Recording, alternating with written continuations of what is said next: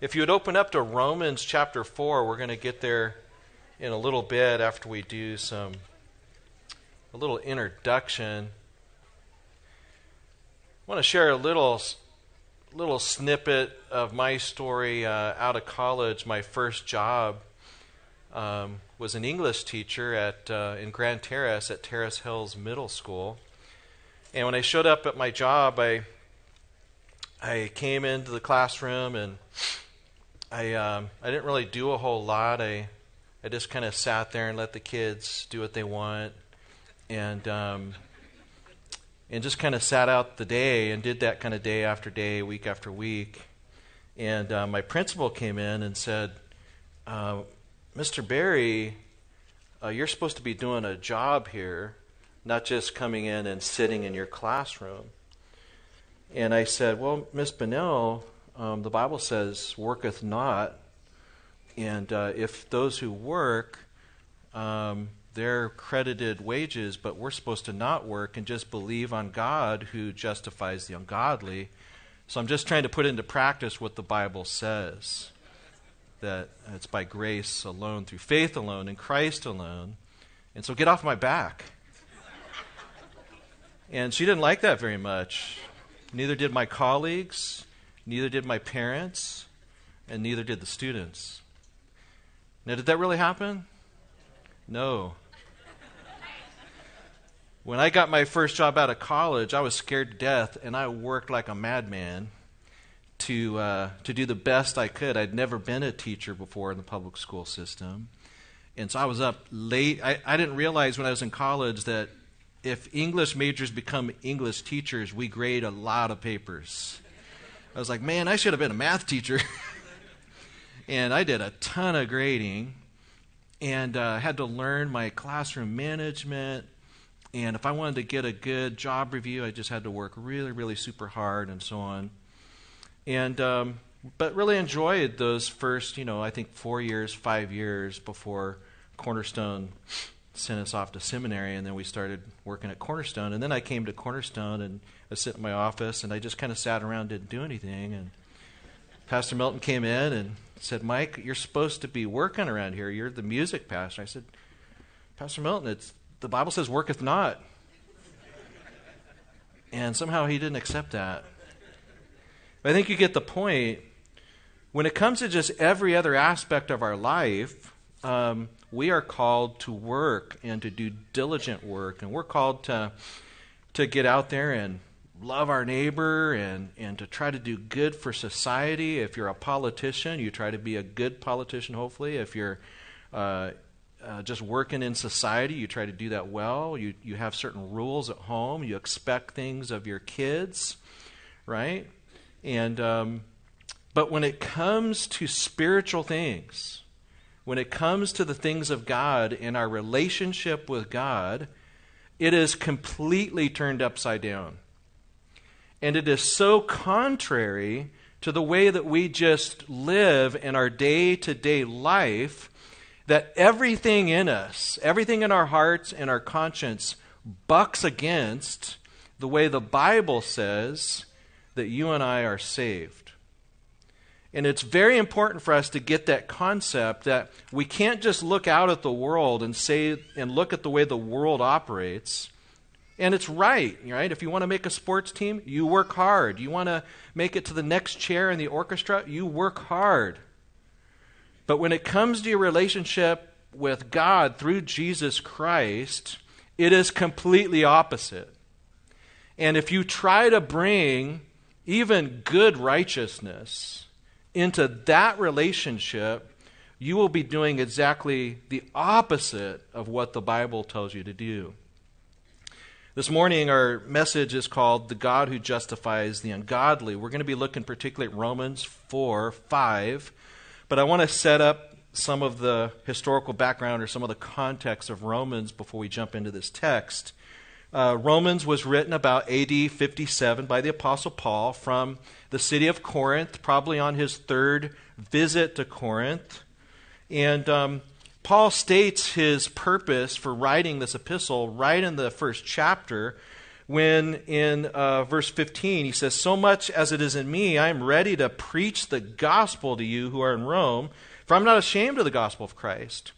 He's like, Here's, here's why I'm writing, and here's why I want to come visit you, is I want to preach the good news of Jesus Christ for hell deserving sinners to you, to Christians. And as Pastor Milton has reminded us many times from this pulpit, the gospel is not just for unbelievers, it is for Christians. And Paul wanted to go talk to Christians in Rome and preach to them good news.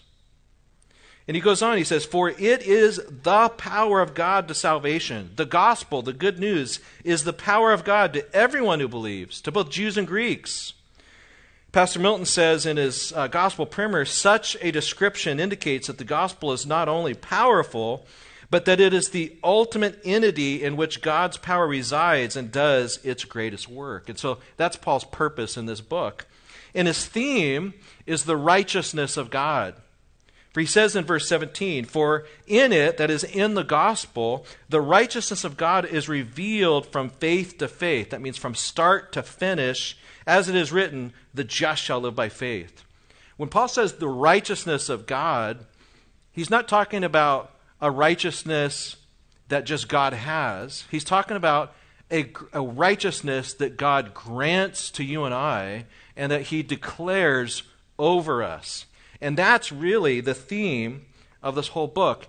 And so we're going to have to get familiar. I know if you didn't grow up in the church like me, when you hear the word righteous or, the, or righteousness, it just sounds weird most people don't use that term unless maybe back in the 70s or 80s you were like, hey, righteous, bro.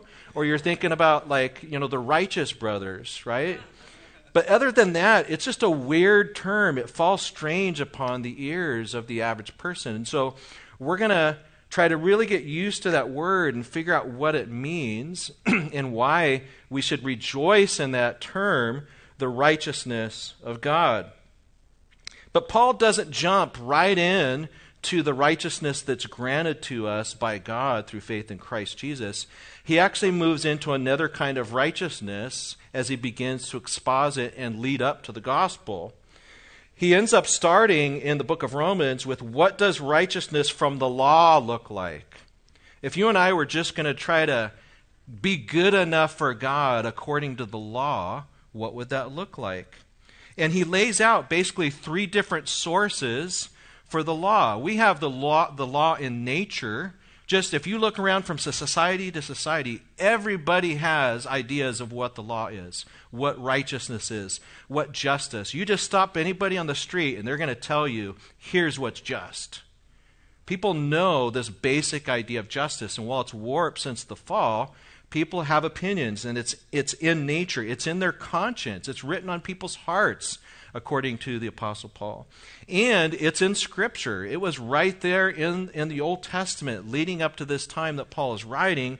And so you have God's requirements on the conscience and nature and in Scripture. It's everywhere. You don't need a preacher to go out and tell people what the law is. People know it. No preacher required. But if you want to know what the gospel is, you got to hear a preacher. You got to hear it from the Word of God. And so, you know, the, the Bible basically tells us when it's talking about a righteousness that comes from the law, that really, how does that get revealed? Romans 1.18, the wrath of God is revealed against all ungodliness and unrighteousness. Now keep that in mind. God's wrath is revealed on the ungodly, to the ungodly. And, and, and God demonstrates through the law that people are deserving of his wrath. And it's clear. It's not even debatable according to Romans 1. Later on in Romans 4:15 it says this. Paul says because the law brings about wrath and where there is no law there is no transgression. Law equals wrath. It is not as if a man is basically good, but just hampered by a few sins here and there. And then God comes along and then he just basically kind of lays out this unattainable, capricious standard and just says, Obey my rules or else. just to be persnickety. No, that's not really what the law is. Actually, the Bible tells us, Romans tells us, the law is actually good. It's good that God publishes His law in our hearts, in society, and in His Word. Can you imagine a society where there were no laws for anybody and nobody had a conscience? People just did whatever they wanted without any respect for law in nature or their hearts or in the Word of God. No, His law is good. And if it could be kept by us, it would bring us great happiness. It would, in fact, be immoral and unkind for God to leave us without the law. But then He gives us law and conscience, nature, and the Word of God so that we can understand what's required for us to live near Him, how that we fall very, very, very short. But then in the Scriptures, He begins to show us how He's orchestrated a means by which ungodly people can live near a holy God.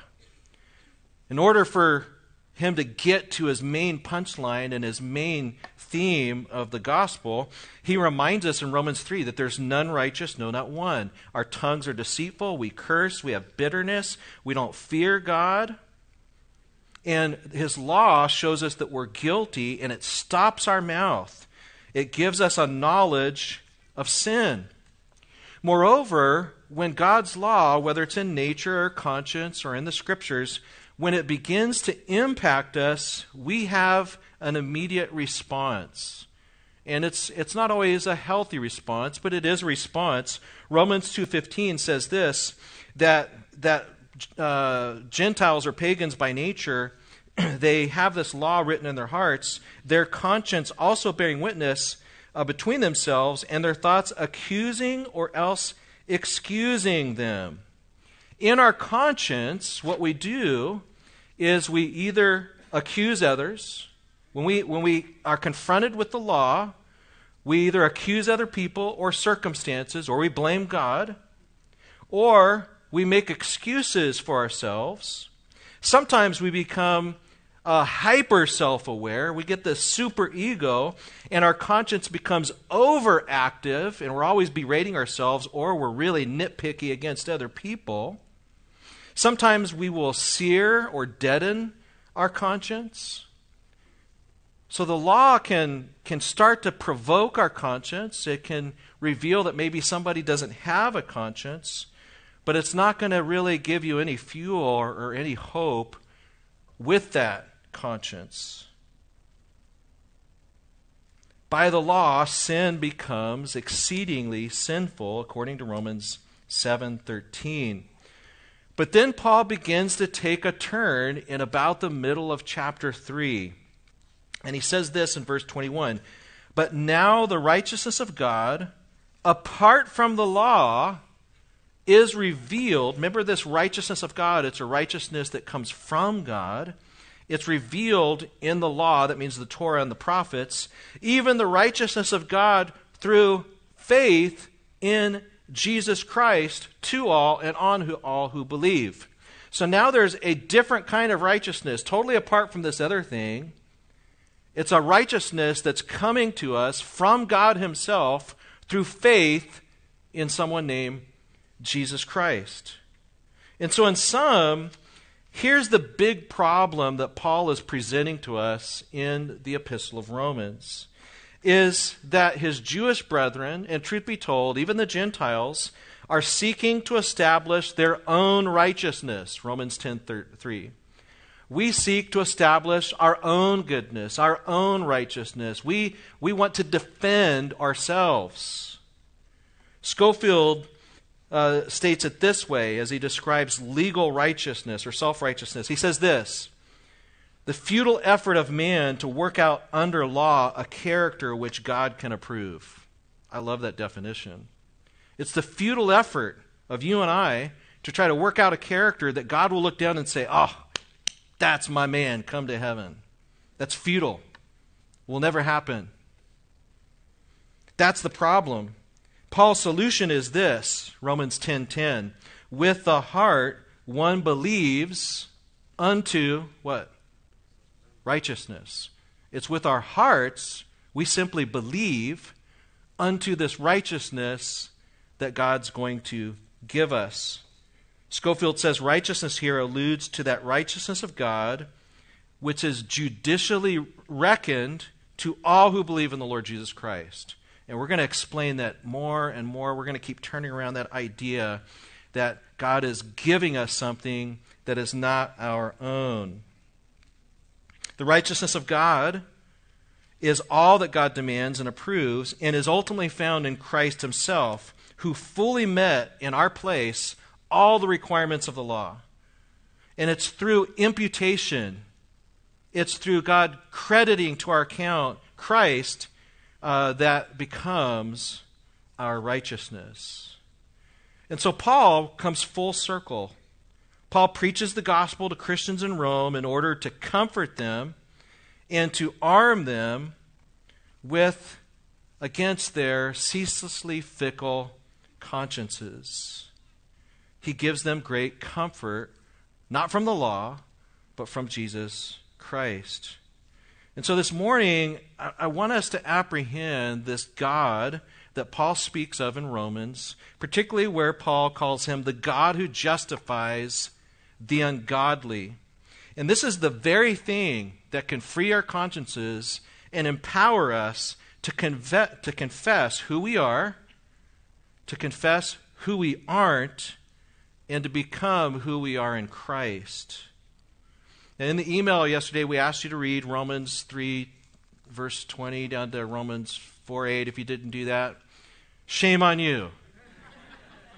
No, we're under grace. It's okay. We're going to preach it right now. Let me go ahead and read Romans. I'm actually going to read Romans 4, verse 4 and 5. And then we're going to jump into this.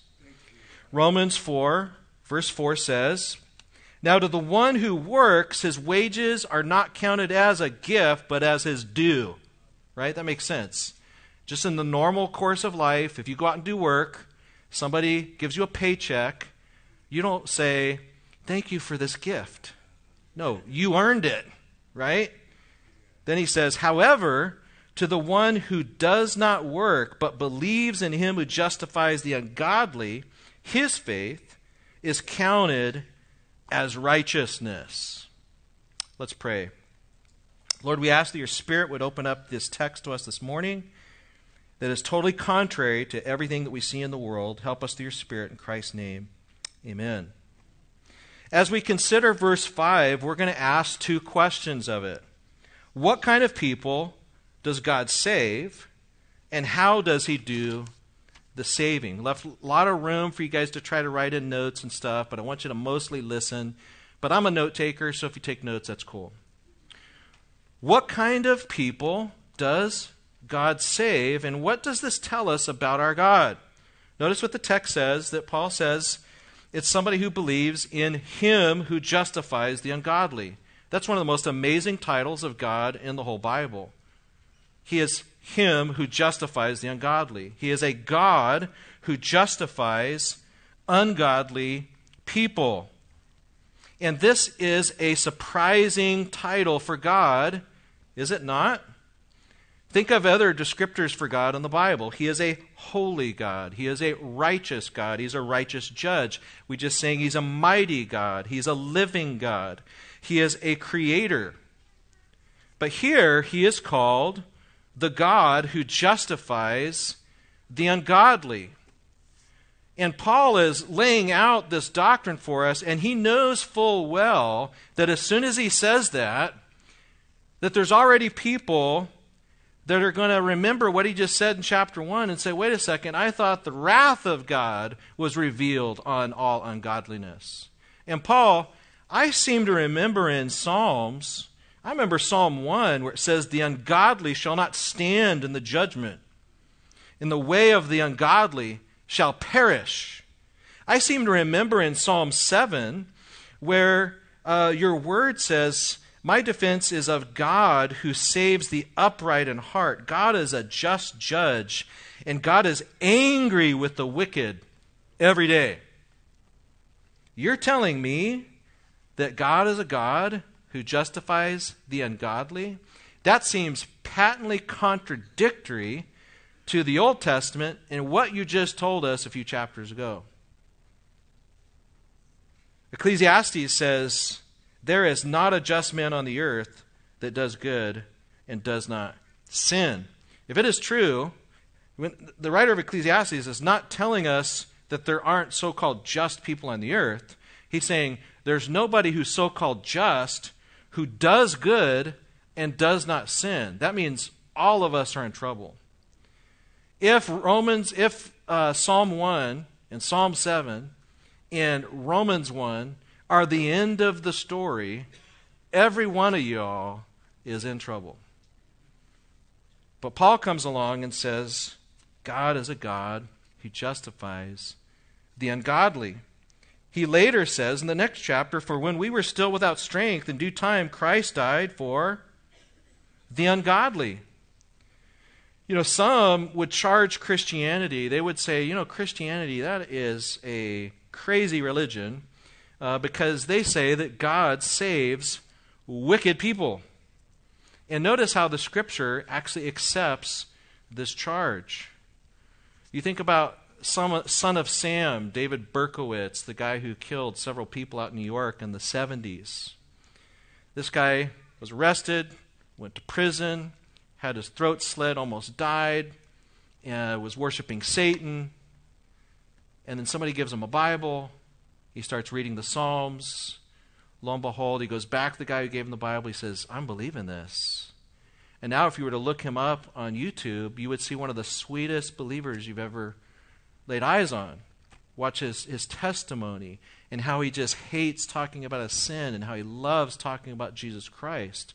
And the Bible says that God is a God who justifies people like David Berkowitz. Or how about God is a God who justifies people who think they're goody two shoes, who think they're too cool for school? They're that kind of sinner. He also dies for them. He loves them.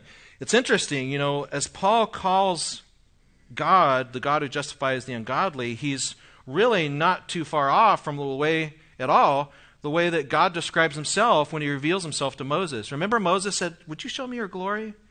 And then God says, Okay, I'm going to pass by. I'm going to put you on this rock here because you wouldn't be able to handle it. And then God pronounces his name before Moses. And what does he say?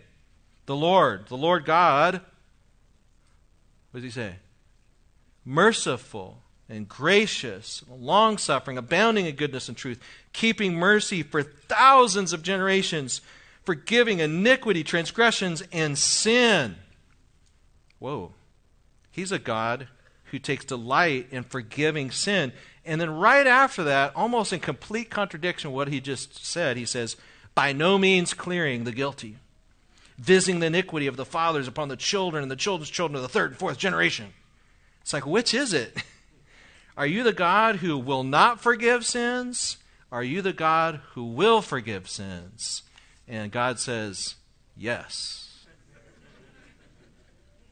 I am the God who will forgive sins through the one who has taken sin upon himself, Jesus Christ. But I will by no means clear anybody outside of Christ. He is a God who justifies the ungodly. Think about this. What, what kind of people is he describing? The word ungodly, it goes beyond wicked. It's, it's a higher, it's a more negative word. These are people who are ungodly. That means they are not godly. That means they are not righteous. That means they are not good. That means they are not law keepers. Not those who have cleansed themselves from their ungodliness. We're talking about ungodly people God declares righteous. Spurgeon says this quote, We, according to the natural legality of our hearts, are always talking about our own goodness and our own worthiness, and we stubbornly hold to it that there must be somewhat in us in order to win the notice of God. Now, God, who sees through all deceptions, knows that there is no goodness whatever in us. He is the God who justifies the ungodly. And think about the biblical examples. I mean, it's, it's not like the Bible has just hinted around about this kind of stuff. All you got to do is just do a quick survey Adam and Eve, ungodly. Abraham, idolater, liar, ungodly. Isaac and Jacob, ungodly. Aaron, the guy who built the calf, right? Ungodly. Rahab, prostitute, ungodly. Samson, he's a good guy, ungodly.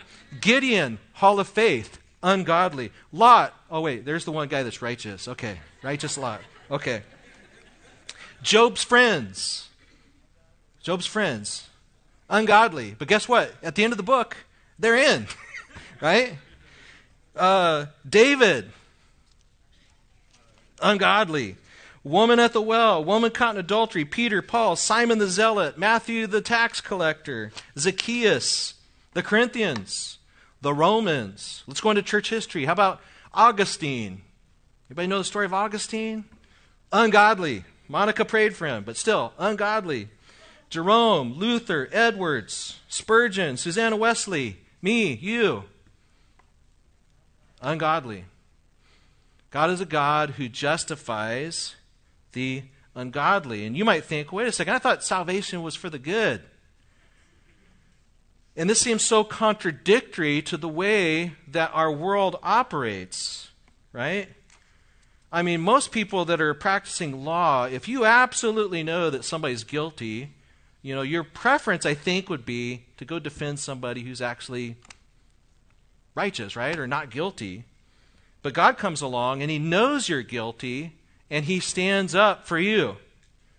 He has set up a system, Spurgeon says, by which, with perfect justice, He can treat the guilty as if he had been all his life free from offense, yes, can treat him as if he were wholly free from sin. That's completely upside down from the way the rest of the world works.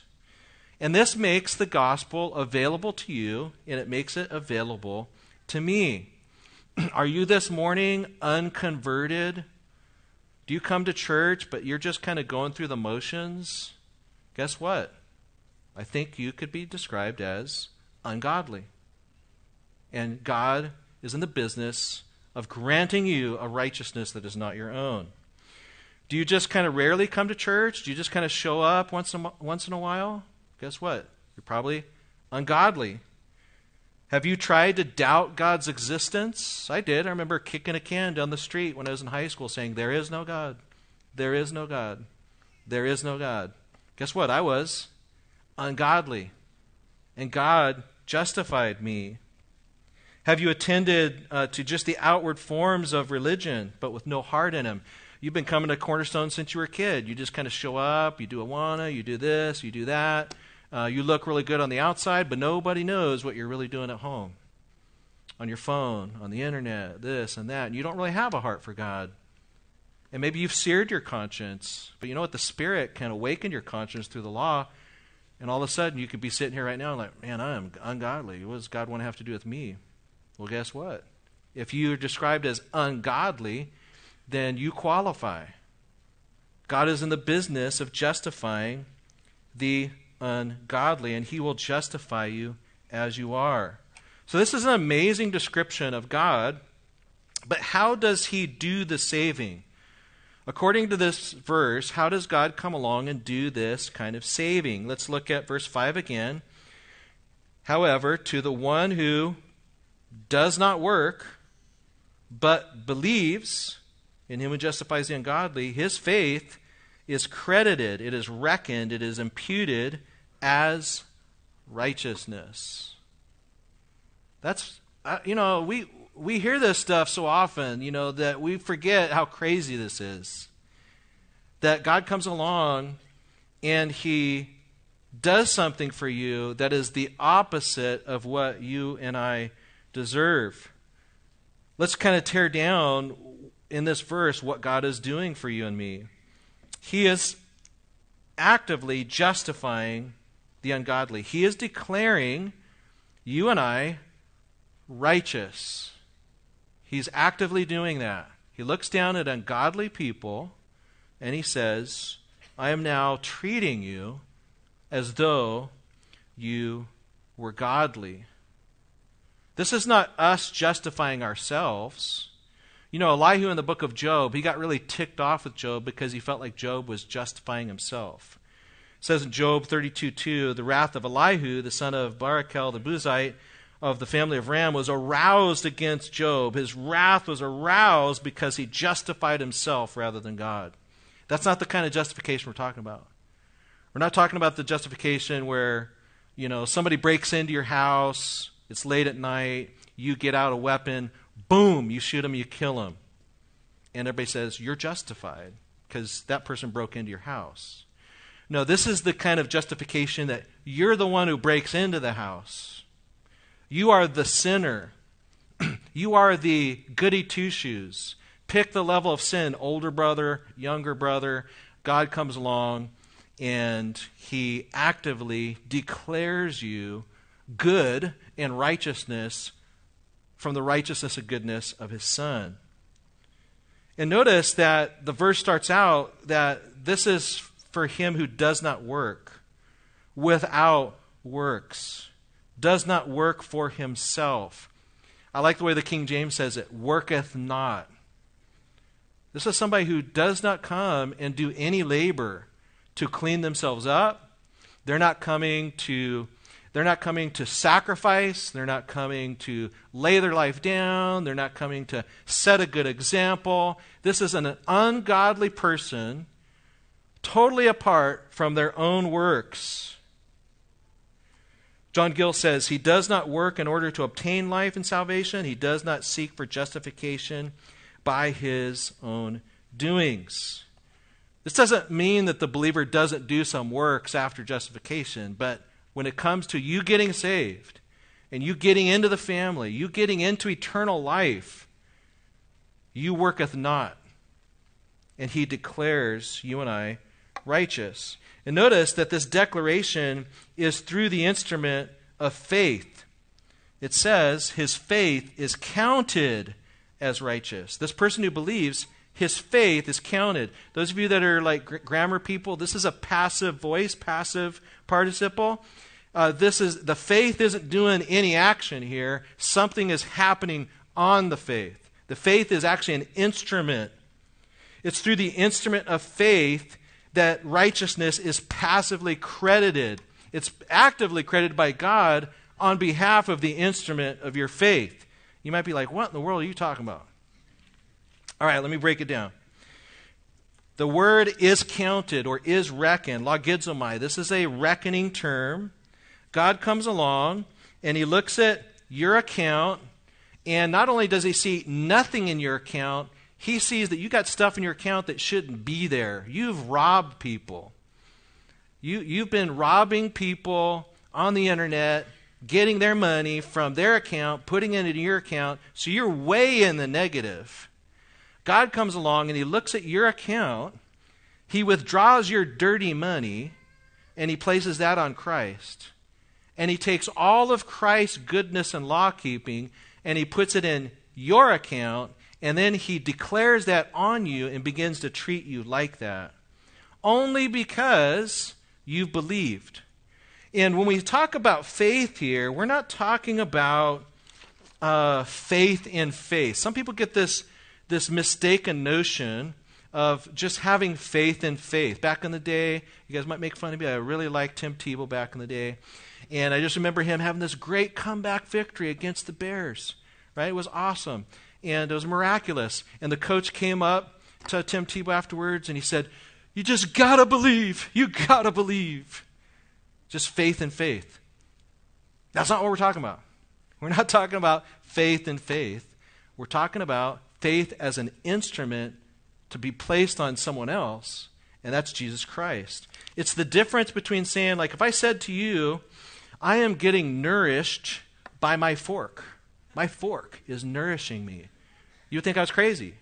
If I started eating my fork, you would, you would really probably put me in an insane asylum. But my fork picks up the meat and I put the meat in my mouth. It's the meat that nourishes me, but the fork is the instrument that gets the meat to my mouth. That's what faith does. Is actually God grants you faith, and it's an instrument to now place yourself on Christ and for his righteousness to come to you to be declared over you. And by the way, this is a what we call a declarative righteousness. It's not like some have said in the past or some other religions that God somehow infuses, mixes his righteousness into you, or he somehow makes you more godly, and then God looks at Mike Berry and starts seeing him to work out his faith. He sees me getting more godly, and then God says, Oh, Mike, based upon your use of the infused grace, I now declare you righteous, or I say you're righteous, because you really are. No. This is an alien righteousness, the old reformers used to say. It's a righteousness that's only Christ's that's been given to you. You are declared righteous. You don't become righteous.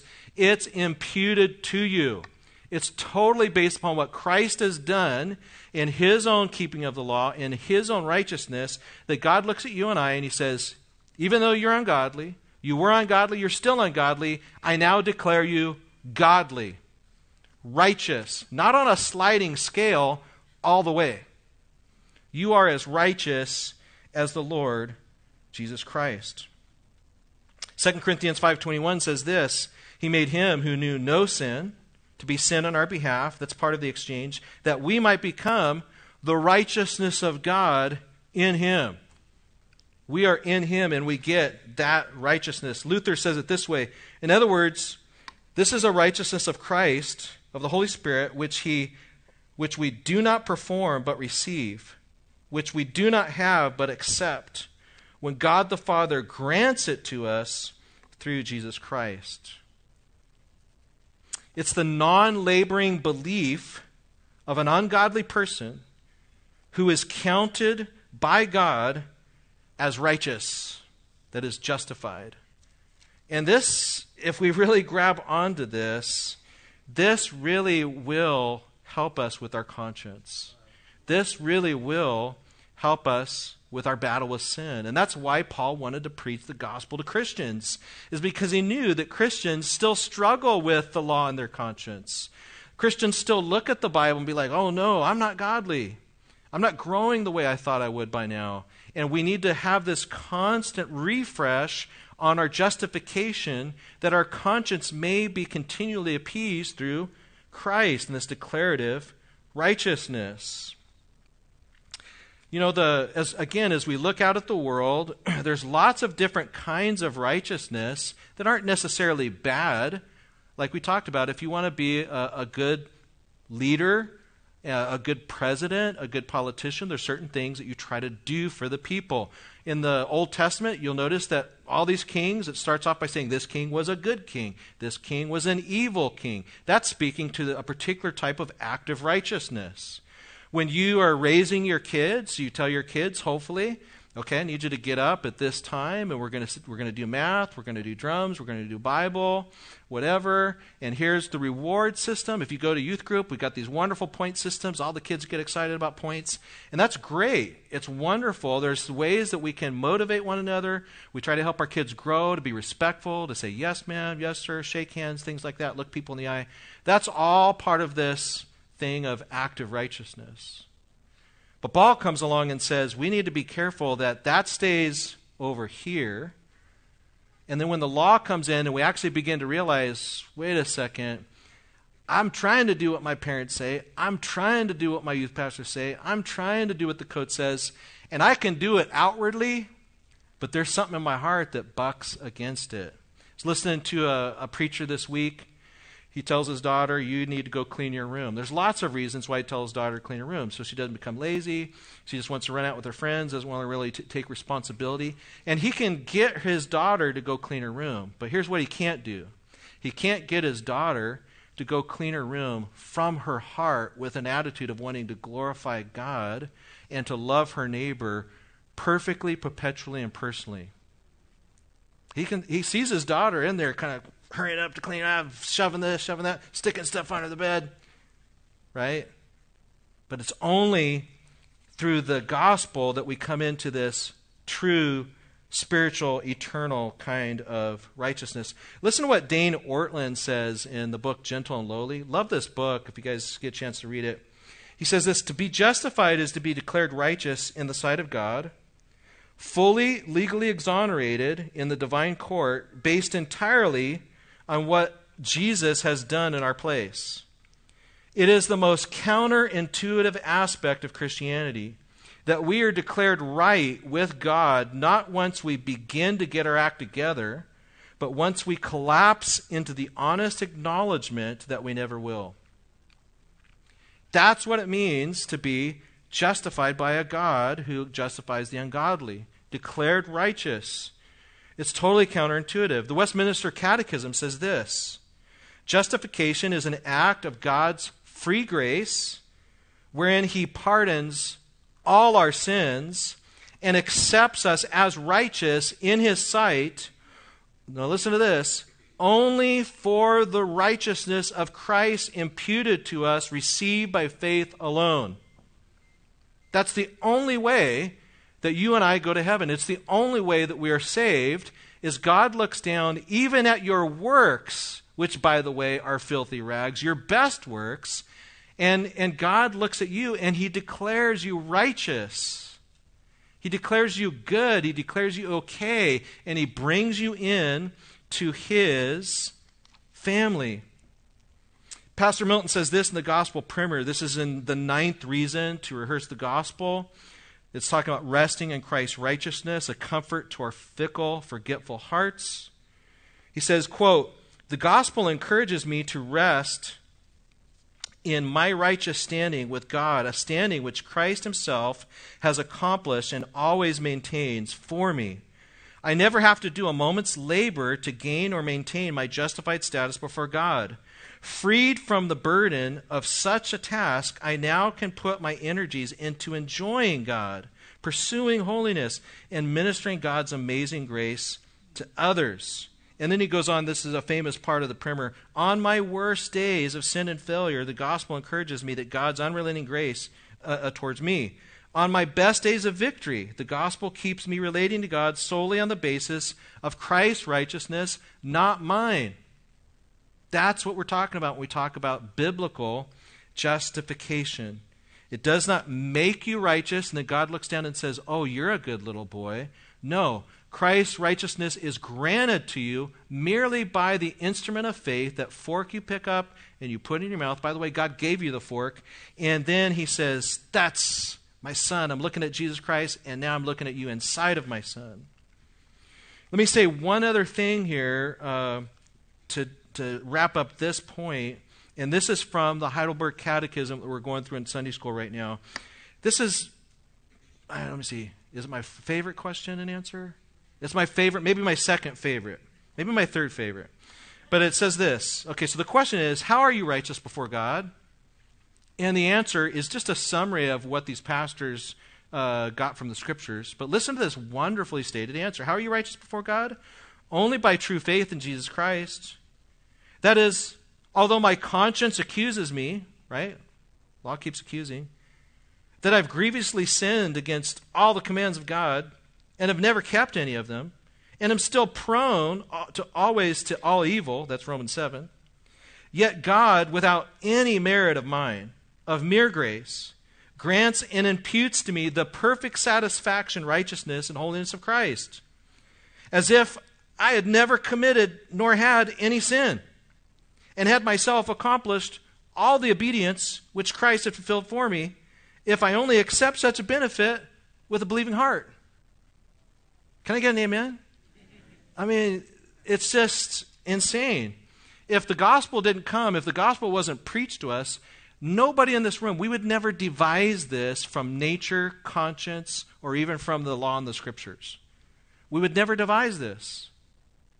But God comes along and he preaches good news to you and me that, you know, no matter where you stand today, if you believe in the Lord Jesus Christ, if you have a believing heart, your heart right now can be accusing you of all kinds of secret sin. And in a, in a room this large, it is highly likely that many, if not most of you, have things in your conscience where you're like, why did I do that? Why didn't I do this? I've been walking with the Lord how long now? And I'm still struggling with that? Or you guys are all over the map. Some of us in this room, uh, we're not so self aware and we think we're actually pretty righteous. There's other people around you that know you're not. But God is in the work and in the business of rubbing you off on, you know, that's part of the body as we kind of rub together and we're kind of sharpening. And all of a sudden, you think you're super righteous until one of your brothers and sisters comes up and says, Hey, uh, you know, just so you know, you're not as great as you think you are. or you've got some things you need to grow in. And then they point you to Christ and say, But nevertheless, guess who you are in Christ?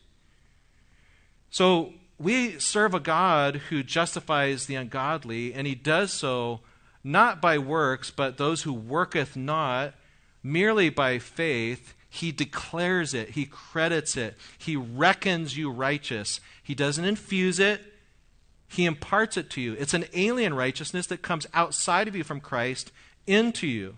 And by the way, just because you become justified, that doesn't mean suddenly you stop sinning either. That was a big issue during the Reformation is do justified sinners still sin? And the answer was yes. And can justified sinners who sin still have assurance of salvation? And the Reformation said yes. You can have assurance of salvation because you believe in Christ and his righteousness. Now just repent every day. Keep repenting. Keep changing your mind. My sins, yes, they're exactly what God says they are. They're bad. God is exactly who he says he is. He's merciful. He is high above the heavens. His mercy is much higher than yours, much higher than mine. He's by definition a forgiver of sins. Change your mind. Repent. Stop thinking that God will not forgive your sins. Stop thinking that your sins are too bad. Stop thinking that God is a God who justifies the godly. God's a God who just accepts the good people. No, God will take all in. Now, let me answer just uh, one little devil's advocate type of question. Not that I'm advocating for the devil. And then we're going to wrap it up with some conclusions. The question always comes when you read the book of Romans or the book of Galatians or virtually, you know, many other books in the New Testament is what about James? What about James? I mean, doesn't James seem to say that uh, works are pretty darn important. So, how do we reconcile that? I want to encourage you to, first of all, come to Sunday school. We talk about that kind of stuff. But let me give you kind of the brief Cliff Notes version. First of all, is Paul and James are using the same terms differently. It's very important. And they're using the same terms differently because they have different audiences. So let me start with the audience first. Paul uses his terms very much in line with what we see in the Old Testament and the rest of the New Testament uh, because he's writing to an audience of Galatians and Romans. He's actually trying to protect Gentile believers who have been oppressed by Judaizers who are trying to enforce a justification by works of the law theology. So he's, he's got some axe to grind. The book of Galatians, it's hot, right? You got people coming in and saying, hey, that's great that you believe in Christ and everything, but what about the law? If you really want to be accepted by God, you got to keep the law. And uh, Paul's like, oh no, anathema. This is anathema type stuff. All right? James, his audience is very, very different. You read the first chapter of James, who do you have? It's the diaspora, right? It's Jews. Let me say it this way to help it connect. James is writing to Jewish homeschoolers who have grown up in the church, believing that they are sons of Abraham by birth. And some of them are treating their faith in Jesus in the same way as their fathers treated their heritage as Jews. In other words, what Paul what James is arguing is a man, a person raised as a son of Abraham as part of the diaspora, is not justified or is not vindicated by faith, the kind of faith that James is talking about in this context is the same kind of faith of the Shema, like, hey, we believe that God's one. No, the demons believe that. The Abrahamic faith you are now applying to Jesus as the Shema, if it is a living faith, it will be verified by fruit of the Spirit, particularly love of the brethren. Right? In other words, your good works will declare your faith righteous if it's a sincere faith. That's what James is arguing. He's looking at people that are kind of like, as James is, is kind of, he brings in the gospel and the new birth and the first chapter and things like that. And then people are kind of like, well, you know, we don't have to love everybody. right? We can be partial towards the poor. And, you know, Abraham's their big guy, so he goes and he talks about Abraham and reminds them that, yeah, you know, this moon worshiper guy, you know, this, this idolater guy, uh, he, yeah, he believed, Genesis 15, but then he also went and he offered up Isaac as a type of Christ on the cross. And so his faith had some substance to it. You know, Rahab, yeah, that prostitute, yeah, her faith was legit too. But guess what? She didn't turn over the Jews, she didn't turn over believers to the enemies. Right? He uses three different examples there. And so let me just summarize real quick what we would say here about this, this faith works thing. We acknowledge that faith without works is dead, but that does not mean that works enliven faith. Let me say it again. We acknowledge that faith without works is dead, but that does not mean that works enliven faith. If somebody says they have faith, they're just some kind of homeschool Jewish kid who's like, I don't have to do anything. I just, you know, it's like this, I believe in Abraham.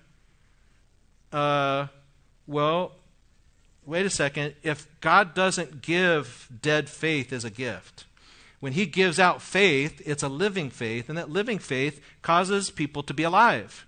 And when they're alive, guess what? They do things like they start loving their brother and they start repenting of sins and they start forgiving people of their sins and stuff like that. So, works without faith are dead. They can't please God. But faith based works are alive, but they are not meritorious. James is not saying that if you do works that are based on faith, that that earns you salvation. That's not his argument. And so let me, I'll probably have to email this out. Let me just summarize this last thing here, and then we'll, we'll get in some, some conclusions. And that is this that our works are produced by the Spirit as we are united to Christ. However, our best deeds would be damning sins if we were to trust in them for merit. We have no right to boast even about our best deeds. Nevertheless, we will be rewarded for our service rendered to Christ because of his mercy and his grace. There's more that could be said on that, but that's how I would answer the James question back to Romans 5 in our conclusion here and application is that God looks out at us and he doesn't say, okay, get more righteous, get more godly, start getting holy, and then let's talk. He looks at you, he looks at me, and he says, I'll die for that. I'll die for that. Christ comes, God grants us righteousness by belief. He declares it unto us. What kind of people does God save? He saves people like Abraham. He saves, pe- he saves people like King, King Manasseh. There's a story for you. Look at Second Chronicles 33 sometime and see the business that God is doing in one of the most wicked kings in the Old Testament. He saves people like you and me. And then he because of that declared righteousness, he sends his spirit into us. And you'll notice in the Bible that faith and conscience, faith and a good conscience, they just juxtapose all over the New Testament. And, and so we see that, a, that there's a confidence in our conscience when Christ is played there rather than Moses. There's a good conscience that we are granted because we are now declared righteous. And now we can step out in that kind of confidence.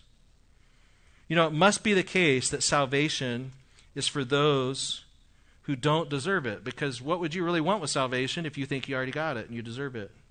It's for those that don't deserve it. Do you uh, see yourself this morning as a sinner and unworthy of God? If you see yourself as a sinner, then you are in the right place. If you believe in the Lord Jesus Christ, you'll be saved, you and your household. Let me give a, a warning here by way of application is, is do your, does your penance or your penitence commend you before God? Does your penitence commend you before God? Does God look down at, upon you and say, okay, let's see, is his penance as good as Ahab's or better than Ahab's? And we'll decide whether we'll grant him righteousness or not. Let me quote again from as you guys can tell, one of my favorite guys, Spurgeon. It does not at first seem most amazing to an awakened man that salvation should be for him as a lost and guilty one. He thinks that it must be for him as a penitent man, forgetting that his penitence is a part of his salvation. Oh, says he, but I must be this and that, all of which is true, for he shall be this and that as a result of salvation. But salvation comes to him before he has any of the results of salvation. It comes to him, in fact, while he deserves only this bare, beggarly, base, abominable description, ungodly. That is all he is when God's gospel comes to justify him. Do not wait for you yourself to repent more or to get more sorrow for sin. You come as yourself and cry out to God, and He is a God who will justify the ungodly. De DeYoung says this He says, We are justified by faith without deeds of the law. The gospel is believe in the Lord Jesus Christ and you will be saved. Not believe in the Lord Jesus Christ and cooperate with transforming grace and you will be saved. There is nothing we contribute to our salvation but our sin, no merit we bring but Christ's, and nothing necessary for justification except faith alone. That makes salvation for you. You know, the story is told in England back in the 1800s. A famous artist was trying to take do paintings of, of different parts of London just to kind of get a feel for the city. And uh, there was a real famous street sweeper. Uh, back then, you know, there would be street sweepers because when you, you know, you're crossing the street, there's horse and buggies, and you know they have stuff on the street, and so he would sweep that up so ladies don't have to walk in it when they're walking across the street.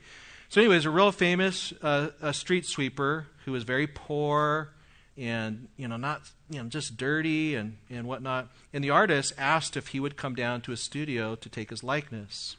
But when the street sweeper showed up, he was all washed, bathed, his hair was cut, he had a nice suit on, and the artist said, "I don't need you." I said, "What are you talking about? You said you wanted to take my likeness." He says, "I needed you as a street sweeper, not as a cleaned up guy." And Spurgeon used that as an analogy of how the Lord and the gospel is calling all y'all. He's not asking you to clean your life up and then come to Him. You come to Him, He declares you righteous with the alien righteousness of Jesus Christ by faith alone. You worketh not. And then He sends His Spirit and He begins to slowly do this work in your life, to teach you how to love one another, to teach you how to forgive sins. He makes you more and more aware your conscience begins to be appeased. And then you slip back into this conscience problem, and then the Spirit comes in and ministers to you through the body. And then you just step by step, you go up, you go down. You're always righteous. And then one day you die.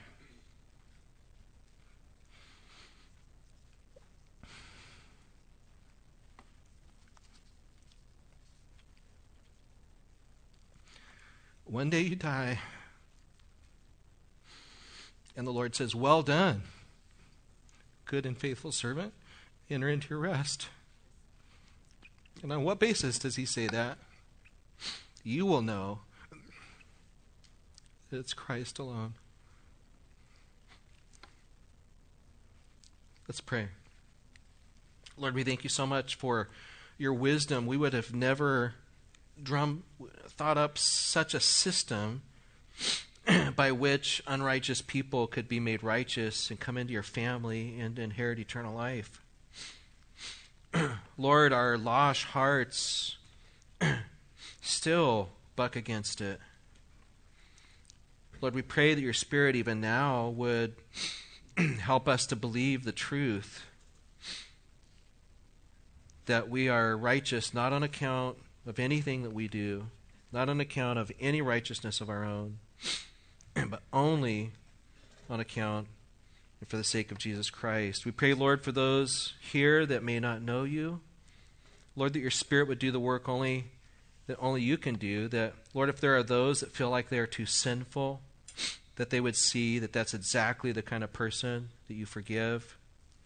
Lord, if there are those here who don't see their sin, we pray, Lord, that your Spirit would convict them of sin, righteousness, and judgment. Lord, if there are those that are here that think they are righteous, like the Pharisee, looking at other people, thanking you that they don't behave in such ways, we pray, Lord, that you would grant them humility and repentance. We thank you so much, Lord, that our salvation is from faith to faith, beginning to end Jesus Christ, who is the author and finisher of our faith. We pray this in Christ's name. Amen.